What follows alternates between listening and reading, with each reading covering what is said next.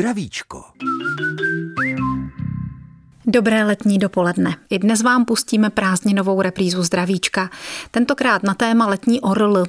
Lékaři ušního, nosního a krčního oddělení nemocnice v Jindřichově Hradci Bohumilu Markalousovi proto dnes nevolejte, pořad vysíláme ze záznamu. Ale odpovědi, které na vaše otázky zazněly v roce 2016, mají trvalou platnost a tak věříme, že si je se zájmem poslechnete i dnes. Zdravíčko, milí posluchači. Co hrozí našim dutinám při letních radovánkách? To je téma dnešního pořadu s odborníkem na uši, nos i krk. První z toho nastražte, začínáme. Zdraví vás Eva Kadlčáková a zdraví především našeho dnešního hosta, doktora Bohumila Markalouse, primáře otorinolaryngologického oddělení nemocnice v Jindřichově Hradci a člena České společnosti pro otolaryngologii a chirurgii hlavy a krku. Dobrý den. Dobrý den, přeji. Já jsem si dopřála ty jazykolamy hned na začátek, tak snad s nimi vydržím, ale teď k vašemu oporu a zejména k tomu, co jsme ohlásili jako dnešní téma, letní potíže s dutinami nosu, krku, uší. Čím začneme? Třeba vodními radovánkami? Ty se Určitě. nabízejí. Vážení přátelé, problematika není tak žavá, jak se velmi často říká a podle našich zkušeností většina populace v létě žádné zásadní nebo vážnější problémy nemývá. No tak hura takže můžeme v klidu a v pohodě dále sportovat, plavat a užívat si léta. Já jsem myslela, že řeknete, takže můžeme v klidu a v pohodě skončit dnešní zdravíčko, protože není o čem mluvit. Pojďme se tomu přesto trošku pověnovat. Koupání a voda v uších může tedy někomu uškodit? Třeba je na to někdo náchylnější? Eh, zcela jistě. Existuje tak zhruba 3 až 6% populace, která mývá například uší zevní zvukovody, které jsou vývojově uší, což sice nevadí, ale v těch extrémních podmínkách to může způsobovat problémy. Uší zvukovody většinou inklinují k tomu, že mají pacienti stíženou tvorbu odstraňování ušního mazu, takzvaného cerumén, ven, které se tam hromadí a musí občas zajít za našimi odborníky, kolegy a nechat se odborně ošetřit. V případě koupání může dojít k tomu, že tam dochází k mísení vlastně zbytků té tkáně, toho mazu s vodou, která se někdy dostane za ten maz, způsobí tam vlastně jakoby dočasné ohluchnutí nebo výraznou poruchu sluchu, takové nepříjemné eh, jakoby šplouchání, pacienti to velmi dobře vnímají, velmi je to obtěžuje a pak nezbývá, pokud to samo nepřejde, aby se dostavili na uší nosní krční někde na ambulanci a nechali se ošetřit. Jinak to běžné koupání z pravidla nevadí, ta voda může samozřejmě do zdravého ucha, tam, kde je zdravý bubínek, se dostat a normálně po vykoupání buď ta voda sama odteče z ucha a nebo se šetrně ošetří ve smyslu utření ručníkem, stačí jenom ručníkem zevně ke zvukovodu sahnout. Někdy je samozřejmě potřeba třeba trochu podupat na noze, uklonit hlavu napravo a nalevo poklepat. a poklepat takzvaně trošičku a ta voda spontánně vyteče. Asi to všichni známe, je to třeba i můj případ, ale právě naopak můj syn, tak jak jste o tom hovořil, tomu se stává, že tu vodu z ucha už nedostane. Takže tam může potom potřeba zásah lékaře tam buď je možno ještě eventuálně použít i velice šetrně a velice opatrně ty ušní štětičky, kdy na kraji zvukovodu můžeme vložit tu štětičku a ona vlastně nasákne tu vodu, ale v případě, že se to nezdaří a ty potíže přetrvávají třeba hodiny po tom vykoupání, je vhodné navštívit lékaře. Skok do vody, další eventualita při koupání, při níž nám spíš voda vnikne do nosu, nežli do uší. Skok do vody v zásadě opět zdravému člověku nevadí. Předpokladem je, že je zdrav, že nemá nějaké akutní infekční onemocnění, nějaké vysoké horečky, případně nějaké chronické onemocnění ucha nebo těch vedlejších nosních dutin. Ale to se týká jenom velice zřídka pacientů a ti jsou většinou informovaní. To znamená, že skoky do vody by neměly vadit zdravému pacientovi. Pochopitelně třeba u dětské populace ze začátku bývá trochu problém, než si zvyknou na to, že ta voda se dostane do nosu, do uší, někdy i do pusy, ale dá se to velmi dobře překonat v podstatě spontánní aktivitou těch děcek nebo těch, i těch větších pacientů. Je to jenom nepříjemné, ale není to nebezpečné? Není to nebezpečné a nevadí to. Samozřejmě vynecháme ty extrémní záležitosti, kdy se skáče do vody z řady metrů, zejména po hlavě. Tam potom je vhodnější případné vyšetření předem u ušního a krčního lékaře. No a když už jsme u té vody, tak ještě musíme zmínit potápění. Je známým faktem, že tam hrozí nebezpečí ze změny tlaku vody. To je samozřejmě už trošku jiná problematika. Zase, pokud vezmeme standardní poměry, tak většina z nás se potopí ten 1-2 metry do hloubky, což už třeba může být nepříjemné, poněkud třeba v té hloubce 2 metry už cítíme trochu tlak na uši, na bubínky, takové zaléhání až jakoby, ale to podle mého názoru nevyžaduje žádné speciální ošetřování nebo techniku či nácvik nebo odborné znalosti, ale to profesionální potápění nebo potápění pro radost pod odborným vedením je vhodné, aby byl pacient předem vyšetřen a řádně poučen a instruován a měl patřičný dohled. Existuje takzvaná dekompresní nemoc, jistě to všichni z médií znáte. V podstatě se jedná o to, že pokud se potápíme do hloubky, tak eh, se zvyšuje tlak. Ten tlak má na hladině vody asi tak jednu atmosféru a o 10 metrů níže už je to ale dvě atmosféry. To znamená, že ten tlak může poškozovat duté orgány a to jsou především plíce, vedlejší nosní dutiny a samozřejmě střední ucho. Čili buď se vdechuje, pokud je to profesionál, tak má dýchací přístroj a vdechuje eh, vzduch pod určitým tlakem, který je přesně měřen a samozřejmě my lajci, pokud bychom se rozhodli pro to rekreační potápění, tak musíme ten tlak zvyšovat takzvaným valsalvovým manévrem, což znamená, že jak si máme ucpaný nos, nadechneme a zatlačíme vzduch jakoby do uší, do těch dutin a do plic a tím dochází k vyrovnání toho tlaku. Podtlak, který by tam totiž vznikal v těchto dutinách, může tyto dutiny výrazně poškodit, utlačit je a může tam docházet potom ke krvácení, otoku sliznice, bolestem samozřejmě, zejména v oblasti uší a hlavy, vedlejších nosních dutin a to samozřejmě znesnadňuje tu problematiku toho výkonu.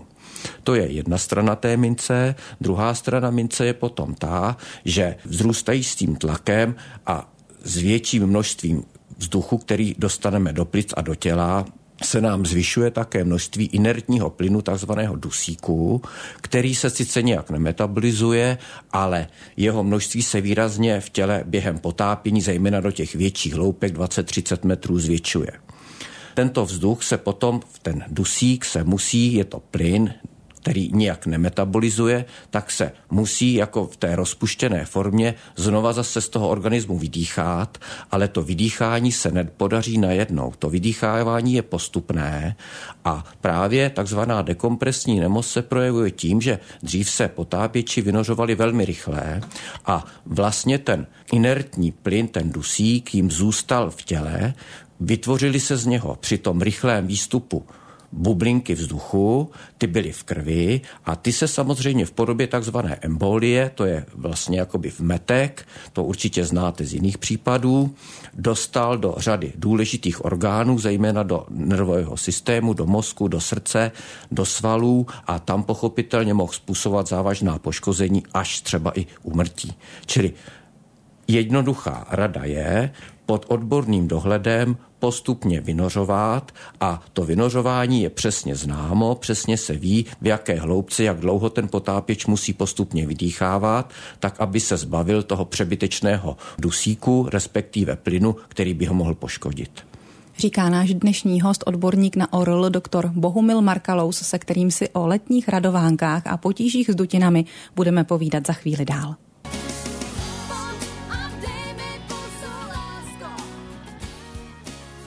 Posloucháte Český rozhlas České Budějovice a jeho pořad Zdravíčko. Naším dnešním hostem je doktor Bohumil Markalous, který vede oddělení ORL v nemocnici v Jindřichově Hradci a mluvíme o nejrůznějších letních komplikacích, které si můžeme vytvořit třeba koupáním či potápěním a dalšími radovánkami. Komplikacích, které souvisejí právě s dutinami obličeje, zjednodušeně řečeno. Skončili jsme u potápění a změně tlaku, která může být pro člověka nebezpečná, dokonce až životu nebezpečná, ale ty jednodušší případy určitě také nejsou příjemné. Eh, ušní bubínek může třeba následkem toho změněného tlaku prasknout? Zcela jistě může, eh, zejména při náhlém skoku do vody anebo při výrazném potápění, pokud ten bubínek není úplně zdráv. Čili zase, kdo se chce nějak závažněji a důsledněji věnovat tomu potápění nebo obecně plavání a skákání do vody měl by být vyšetřen orl lékařem, protože bohužel je řada pacientů, kteří mohou mít problémy s ventilací sluchové trubice, to je trubice, která vynovdává tlak ve středouší, mezi středouším a nosohltanem vede a při zívnutí, polknutí nebo při tom přetlaku, kdy se uměle vytvoříme ucpáním nosu a zatlačíme tlak, tak se ten tlak srovná. To se týká samozřejmě té problematiky potápění, ale pokud ten bubínek není v pořádku nebo ta sluchová trubice, tak ten tlak nelze vyrovnávat. Pokud ta porucha je těžší, tak zejména u dětí se vyskytuje opakovaně zahánět, ucpání té sluchové trubice a to může způsobovat problémy, které potom my řešíme. Propíchnutím bubínku, nejlépe v celkové krátké narkóze, odsátím případného sekretu a u pacientů, zejména dětských, kteří pro toto onemocnění výrazně inklinují, tak se provádí zavedení ventilační trubičky do bubínku, je to taková malinká špulka, vnitřní průběr je 1 mm a ta vlastně nahradí sluchovou trubici a ventiluje, uvolňuje ten tlak, takže pacient normálně slyší, protože když má podtlak nebo přetlak, tlak ve středním uchu, tak znehybní sluchový kůstky a ty potom nemohou převádět vzduch a pacient neslyší. Aha. No a jestliže má dítě zavedenou takovou trubičku nebo špuličku, jak říkáte, tak asi nemůže do vody. No, do vody v zásadě může. Máme na to řadu možností, jak tomu dětsku nebo i dospělému pacientovi umožnit koupání a i třeba to rekreační plavání s lehkým potápěním, samozřejmě ne do hloubky velké, ale těch jednoho, dvou metrů mohou. Dělá se to buď tak, že se pacientovi udělá odlitek zvukovodu, takovou jakoby hmotou, která velmi rychle utuhne, udělá se obtisk a ten se ve firmě potom zhotoví jako definitivní tvarovka, ta se dá tomu pacientovi do zvukovodu a v podstatě dokonale ten zvukovod ucpe a pacient se může normálně koupat, skákat do vody i potápět. Tak je to taková originální na míru šitá Je to přesně do uší. tak, ano, to pacientu vyhovuje, pojišťovny to sice nehradí, ale je to pár stovek, takže to lze jak si pro ta děcka nebo pro dospělé pacienty pořídit. V případě, že ta ucpávka není vhodná, třeba pro některé typy zánětů nebo jiné komplikace, nebo někteří pacienti třeba nesnášejí, tak jsou takové speciální čelenky s takovými gumovými jakoby ucpávkami jenom do toho ouška, nikoli do zvukovodu. A ty rovněž zejména u těch malých dětí usnadní plavání, potápění se a užívání si toho léta u těch dětí nebo třeba i dospělých, kteří trpí na záněty zvukovodů. Jedná se většinou o jedno ucho, a nebo je spíš pravidlem, že musíte zavést tu trubičku a všechna ta následná opatření do obou uší? No, bohužel u dětí to bývá z pravidla oboustrané, u dospělých může být ta porucha i jednostraná. Pak je tady ještě jedna problematika, kdy třeba ty ucpávky nemůžeme použít a dočasně třeba musíme e, zabránit tomu, aby voda vnikala do zvukovodu a to jsou takzvané záněty zevních zvukovodů, čili té trubice, která vede mezi zevním uchem a bubínkem, takzvaný zvukovod zevní. A právě v létě, zejména u pacientů, kteří se koupají ve vodě, která není dostatečně hygienicky vhodná, to znamená ty letní rybníky, kde víte, že je spoustu řas, sinic a dalších bakterií, tam se velmi často uchytí bakterie v zevním zvukovodu a příznaky se poznají velmi rychle, protože dochází k velkým bolestem, poruše sluchu, protože ten zvukovod oteče, uzavře se, takže pacient neslyší, někdy bývají i teploty a otok zevně. Tam je potom potřeba pomoc ušního lékaře, dáváme na to buď místní léčbu, kapky nebo masti, v některých případech i antibiotika a je to taková typická letní nemoc právě z toho koupání ve vodách, které nejsou úplně vhodné. A teď se pověnujeme eh, vodě, která možná je vhodnější, alespoň se tak obecně má za to, že mořská voda léčí a slunce na pláži. Je to tak nebo není? No, já se domnívám, jak podle vlastní zkušenosti, tak i podle, řekněme, strohých literárních údajů, že zcela jistě je. Předpokládám, že není znečištěná nějakými průmyslovými záležitostmi, ale zcela jistě ten pobyt u moře doporučujeme nejenom pro děti, ale i pro dospělé. Každému to udělá nejenom z hlediska toho zdraví, zdravotního, ale psychického velmi dobře. A je řada pacientů, zejména některých typů alergií, lupénka a podobně, kdy ten pobyt u moře velmi prospívá. A samozřejmě určitě známe z dřívější doby takzvané ozdravné pobyty, které se u dětí provádějí v zejména v tom mořském prostředí, čili jednoznačně doporučujeme a zcela ojedinělé výjimky pacientů, kteří třeba nesnášejí extrémní sluníčko nebo výjimečně i tu mořskou vodu, to je opravdu zanedbatelné procento nebo promile spíše a tam je potom hodné poradit se předem, než někam vycestujeme s lékařem, který podá příslušné instrukce, případně se neopalujeme a používáme ochranné krémy, alespoň 50 faktor. Naším dnešním hostem je doktor Bohumil Markalous, odborník na ušní, nosní a krční problematiku a poradí určitě rád i vám. Teď ale písnička. Český rozhlas, České Budějovice, rádio vašeho kraje. Utíká to utíká, už máme skoro půl desáté. Vy posloucháte Zdravíčko dnes s doktorem Bohumilem Markalousem o problematice ušního, nosního a krčního v létě.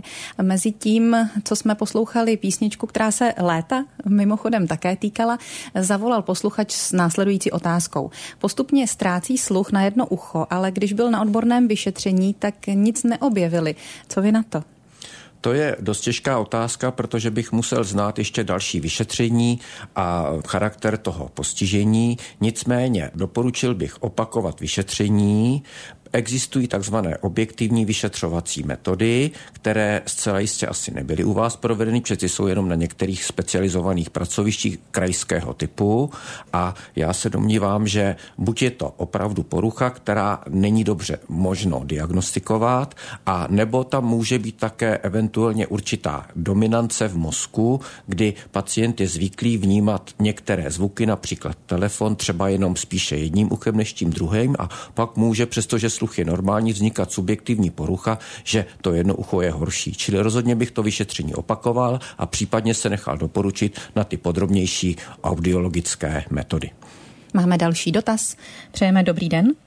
Dobrý den, já vás zdravím, pana doktora, paní redaktorku a chtěla jsem se zeptat pana doktora, já mám tak dva roky určitě potíže jako s krkem, jako večer vždycky červená krk, bolí mě to jako, byla jsem s tím už u lékaře a prý jako zánět nosohltanu, tak jsem měla um, prostě různé bylinky na kloktání a moc mi to nepomáhá. Tak jsem se chtěla zeptat pana doktora, jestli nemá nějaký recept.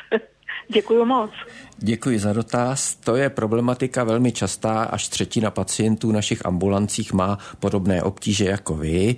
Eh, bohužel tam je potřeba poměrně složitých vyšetření provést, ať už jsou to laboratorní vyšetření, krevní odběry, ať jsou to zobrazovací metody a samozřejmě naše instrumentární vyšetření, které se eventuálně provádí v krátké narkóze za jedno dvoudenní hospitalizace, kdy se ty dutiny velmi pečlivě všechny prohlédnou, ale upřímně vám říkám, většinou nic nezjistíme a pacientům vysvětlíme, že to je prostě problém, který bohužel řada populace má, protože ta oblast hltanu, nosohltanu a e, hrtanu je vstupní branou pro dýchání, promluvení, pro polikání, je tam řada vlivů zevního prostředí, které se vzduchem a potravou tam dostávají. Může se na tom podílet i krční páteř a řada jiných problémů, takže nezbývá než kompletně vyšetřit jednorázově a pokud se nic nezjistí, tak pacientovi vysvětlit, že nejlepší léčba je léčba žádná. To znamená nedráždit ten krk, nepoužívat žádná dezinfekční přípravky a preparáty, protože tím dochází k poruše té přirozené obrany schopnosti a stav se může zhoršit. Optimální je, když pacientovi vysvětlíme, aby obtíže takzvaně zbagatelizoval, to znamená nevnímal je, nesoustředil se na ně, aby mu na ně nevznikala určitá, řekněme, nadstavba nebo ojediněle se může vzniknout i taková psychická porucha, že pacient si moc na to soustředí a jestliže je celkově zdrav a je celkově v pořádku duševně i tělesně, tak ty potíže přejdou. Jinak vás samozřejmě rádi všude vyšetří. No vy jste mě popavil teď tou, tou odpovědí. Vzpomněla jsem si na svého muže, když jsem si stěžovala, že je mi zima. On říkal, mě není, já si to nepřipouštím. Máme další telefonický dotaz. Dobrý den. Dobrý den, já jsem tady posluchačka od tábora. Mě už asi 20 let mě učí v uších a byla jsem u paní doktorky ušní a prostě už se toho nezblaží a prý mám užování nějakých cest a nevím co, já už jsem se s tím tak nějak smířila a četla jsem v novinách, že to mají hodně lidu. Jestli je to stále, ale už to mám, no povídám přes 20, Přes 20 let. let. Tak necháme reagovat pana doktora. Je to velmi častý a velmi eh, důležitý, protože hučení v uších bohužel velmi často může populaci obtěžovat.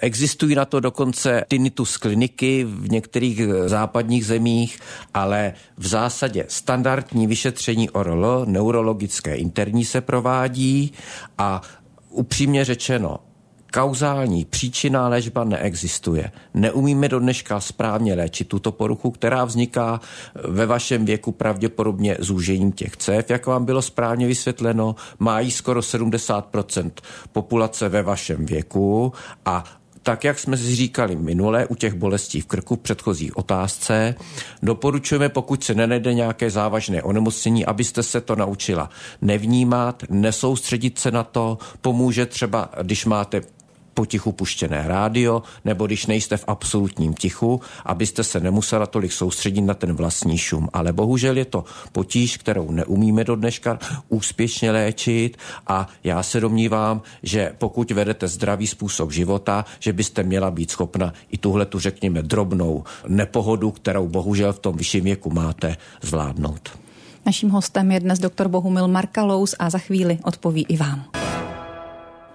Primář otorinolaryngologie nemocnice v Jindřichově Hradci, doktor Bohumil Markalous je dnes hostem zdravíčka a vy máte možnost ptát se ho. Přeji vám krásný, hezký den. Chtěla bych se pana primáře zeptat, poněvadž má krční, nosní a ušní, ale mně se to týká ohledně nosu, dělají se mi strupy v nose, dělá mi to potíže udýchání, beru na to nasonek z takových stříkací do nosu a pak mastičku operace, když se prý udělá, tak se to potom zanedlouho udělá zase znovu. Chtěla bych se zeptat, jestli je to pravda, kde se to operuje a co proti tomu se dá ještě jiného dělat.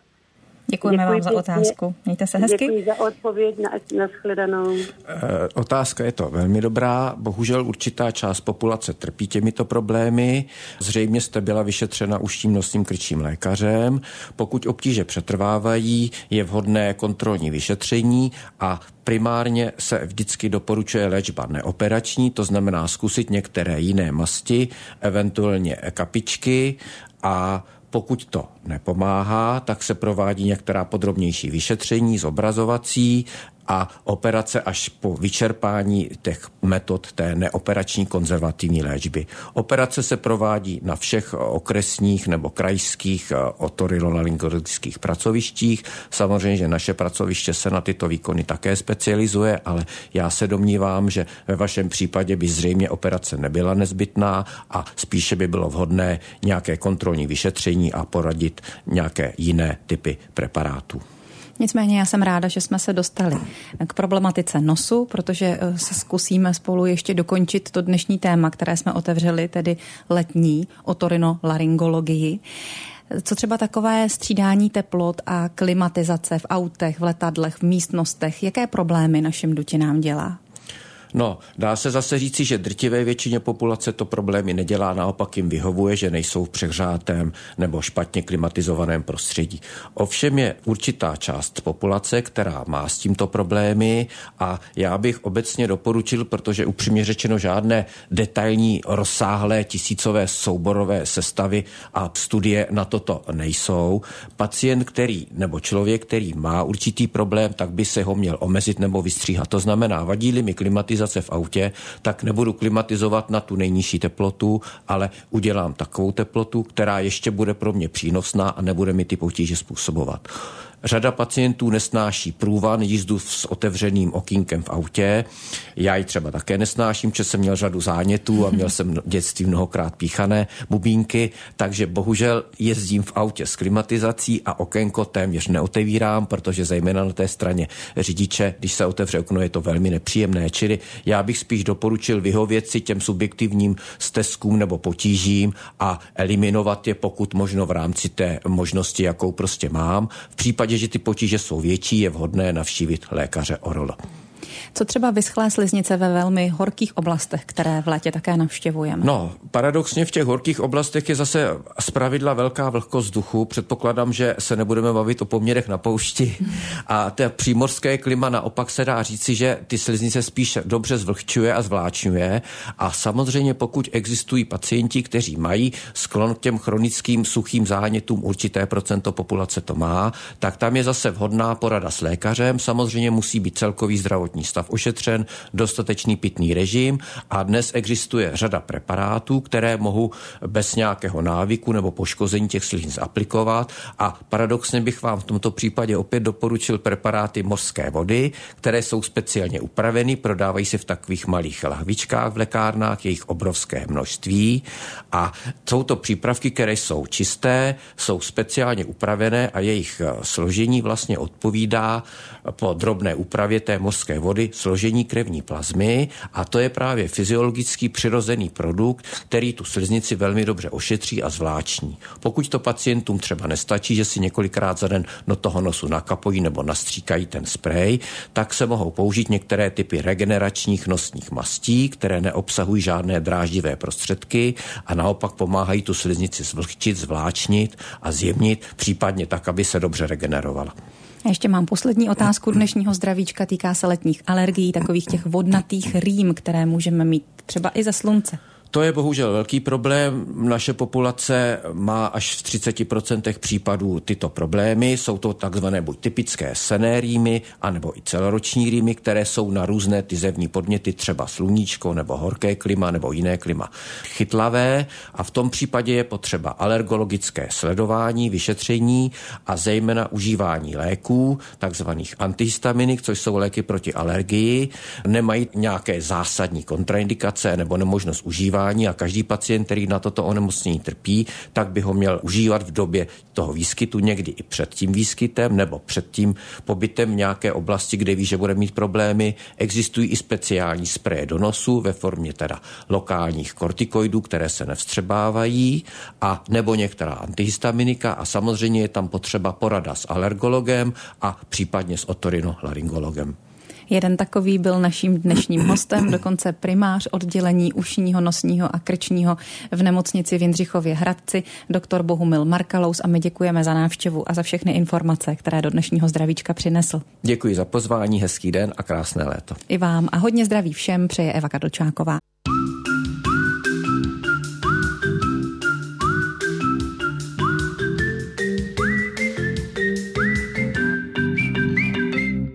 Slyšeli jste letní reprízu pořadu Zdravíčko.